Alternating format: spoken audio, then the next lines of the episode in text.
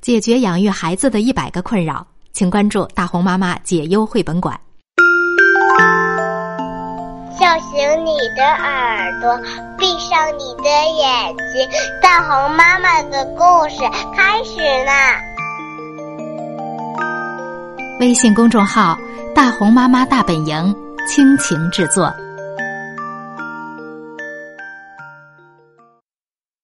昨天咱们讲了壁橱里的冒险上半部分，现在咱们接着讲。这时，突然响起一个声音：“谁在那里？我是鼠外婆呀！”话音未落，城市里的灯火一下子全都熄灭了。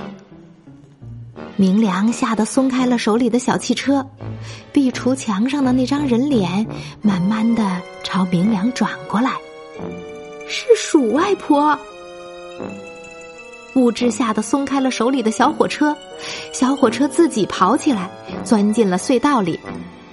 我等一等，物质追了上去，他身后忽的刮起一阵风，下面那一层。鼠外婆率领着几千只老鼠，从墙里钻了出来，瞪着明良说：“嘿嘿嘿嘿，我可爱的小老鼠们，可太想吃你了。”老鼠哧溜哧溜的在明良身边窜来窜去，吱吱的叫个不停。明良哆嗦着，呜呜的哭出了声。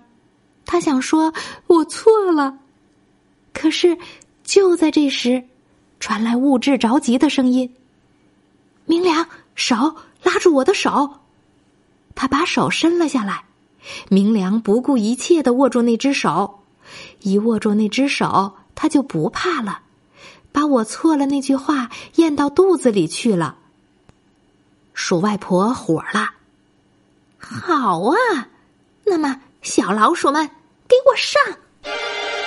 老鼠们朝明良扑了过来，可是说时迟那时快，物质用力一拉，把明良拉到了半空中。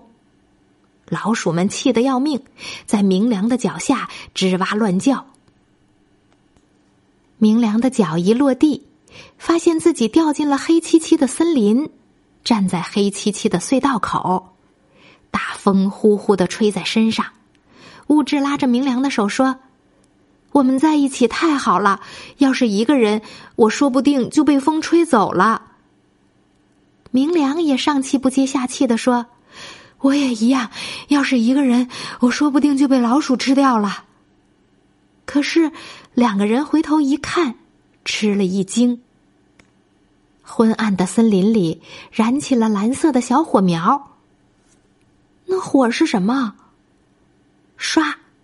鼠外婆从蓝色的火苗里站了起来，用十分吓人的声音叫道：“你们以为这样就能逃出我的手心儿？别做梦了！我本来想一个一个的收拾你们，这回我呀，就一块收拾了吧！”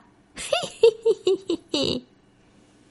鼠外婆的笑声轰隆隆的响了起来。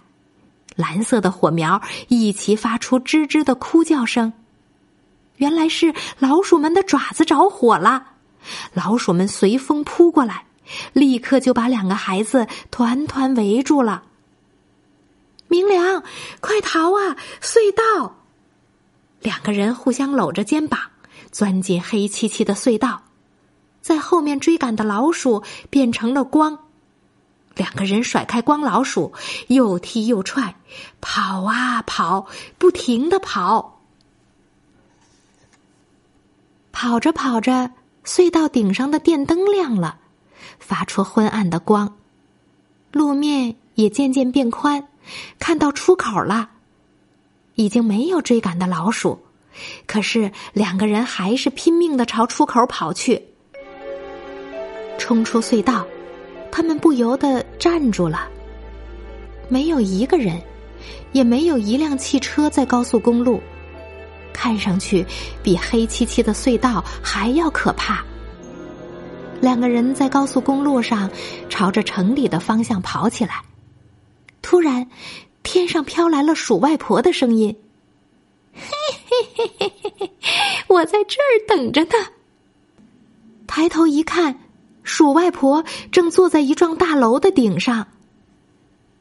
两个人掉头就往回跑，他们发现路两边的水银灯在瞪着他们，水银灯全都是冒着蓝火苗的老鼠。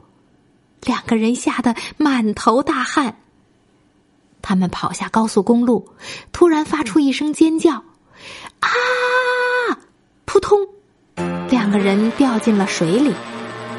他们拼命挣扎，让脑袋浮出水面。水好臭，是下水道。水流凶猛极了，两个人手拉着手，被翻着白泡、又黑又臭的水冲走了。物质的手摸到一根粗木头，啊，是圆木头。明良抓住那一头，知道我抓住了。两个人抓住圆木头，就不那么慌张了，顺着水流往前飘去。可是这时，他们两个累坏了。物质，我好困呢。嗯，我也是。就在这时，鼠外婆的笑声在下水道里轰轰的响了起来。这下你们该投降了吧？是时候了，上吧，小老鼠们！不知道藏在什么地方的老鼠们，哗啦跳进了下水道，下水道变成一片蓝色的火海。这片蓝色的火把两个精疲力尽的孩子往岸上推去。两个人被带到了鼠外婆面前。鼠外婆说：“你们到处乱逃，可把我折腾苦了。不过，我是一个好心眼的老婆婆，只要你们说一声‘我错了’，我不但不吃你们，还会把你们从这个地下世界放出去。”身上打晃的物质被鼠外婆这么一瞅，心想：算了，就说一声我错了吧。这时，明良叫了起来：“我们又没错，就不说我错了。”物质一下子清醒了。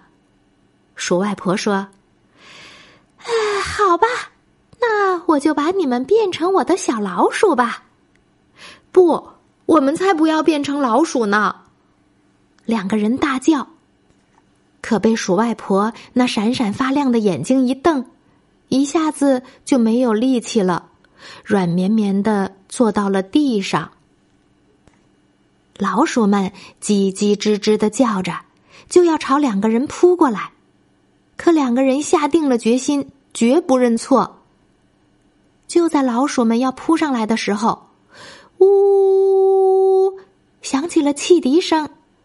咔嚓咔嚓咔嚓咔嚓，呜！轰隆轰隆轰隆，小火车喷着白色的蒸汽，吐着红色的烟雾，从鼠外婆坐着的水泥管道里冲了出来。紧接着，灯一亮，红色的小汽车也冲了出来。随后，小火车和小汽车一下子就变成了孩子能坐进去的长火车和大汽车。蒸汽、烟雾还有灯光，把鼠外婆眼睛的亮光给吞掉了。物质和明良跳进火车和汽车里，火车和汽车又开了起来。老鼠们哇的一声逃跑了。救命啊！鼠外婆也终于和老鼠们一起逃跑了。胜利啦！我们把鼠外婆打败了。两个人从车窗伸出手，紧紧的握到一起。两个人累了，不过是一种很舒服的累。他们坐在火车和汽车里，好像睡着了似的，一动也不动。不一会儿，窗外出现了星星，很快星星就挂满了天空，下面也出现了星星。火车和汽车飘到空中，把两个人带出了地下世界。一颗流星飞过，天上有这么多星星，要是流星撞到了别的星星身上，不就糟糕了吗？两个人想。星星转眼就不见了。等清醒过来，他们发现自己正拿着小火车和小汽车，迷迷糊糊的站在壁橱里。不过，他们满身大汗，这就证明那场冒险不是假的。明良，好吓人的冒险呀！物质对下面一层说：“我一点都不怕，因为我一直拉着你的手呢。”明良回答。壁橱门砰的一声打开了，水野老师和木村老师把两个人放了出来。水野老师说：“对不起，还是物质说的对，让你们在壁橱外面想吧。”你们俩可真坚强！哎呦，明良的额头上是汗吧？木村老师说。孩子们一下子就把两个人给围了起来。哎哎。在壁橱里没害怕吗？大家问。游子说：“太好了，总算从壁橱里出来了。”物质和明良红着脸冲游子和一楠道歉：“对不起，刚才把你们踩疼了。”从第二天起，水野老师再也不把孩子们关到壁橱里了。相反，倒是孩子们自己往壁橱里钻，因为物质对大家说：“壁橱里是鼠外婆的世界，是一个可以大冒险的地方。”明良也让大家看他的额头，他说：“不但可以大冒险，还是一个能出汗的地方呢。”于是，水野老师就常常吓唬钻进壁橱里的孩子：“谁在那儿？”我是鼠外婆呀，孩子们就会发出一阵哈哈的欢笑声。刚才这个故事叫《壁橱里的冒险》，这个长长的故事终于讲完了，我们该睡觉啦，晚安。